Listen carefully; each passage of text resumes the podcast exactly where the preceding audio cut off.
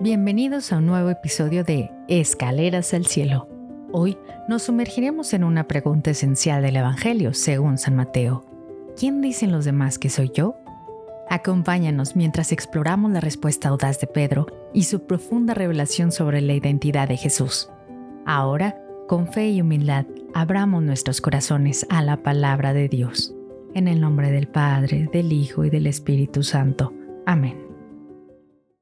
Del Santo Evangelio según San Mateo. Gloria a ti, Señor Jesús. En aquel tiempo, cuando Jesús llegó a la región de Cesarea de Filipo, hizo esta pregunta a sus discípulos. ¿Quién dice la gente que es el Hijo del Hombre? Ellos le respondieron, unos dicen que eres Juan el Bautista, otros que Elías, otros que Jeremías o alguno de los profetas.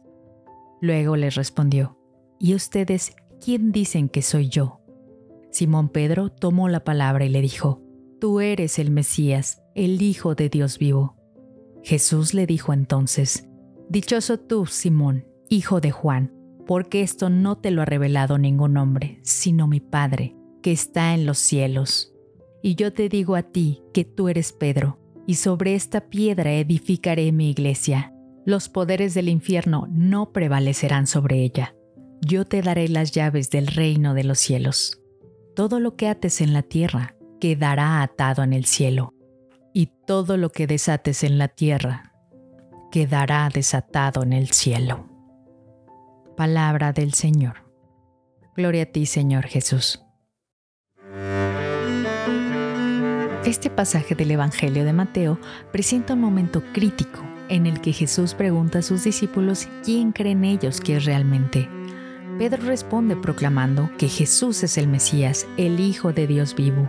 Una declaración que Jesús afirma y recompensa nombrándolo la piedra fundamental de su iglesia.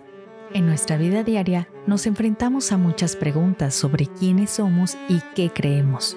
En esta era de las redes sociales y la constante comparación, podemos dejarnos llevar por la percepción de los demás sobre nosotros o cómo percibimos a los demás. Sin embargo, este pasaje nos recuerda que es crucial conocer y afirmar nuestra propia identidad y valores, más allá de las opiniones y percepciones externas.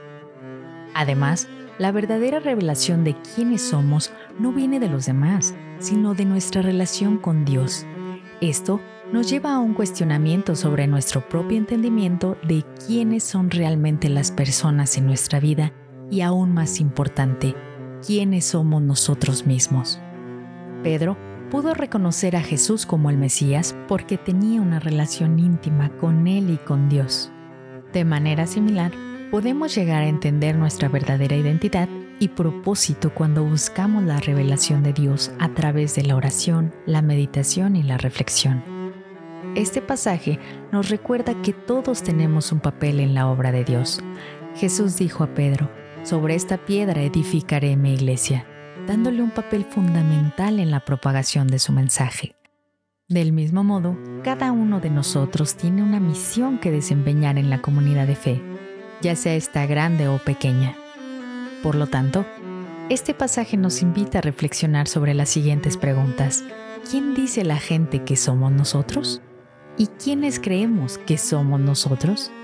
¿Estamos permitiendo que las opiniones de los demás definan nuestra identidad ¿O estamos buscando la revelación de Dios para entender quiénes somos realmente y cuál es nuestro propósito? ¿Cómo estamos contribuyendo a la obra de Dios en nuestra comunidad?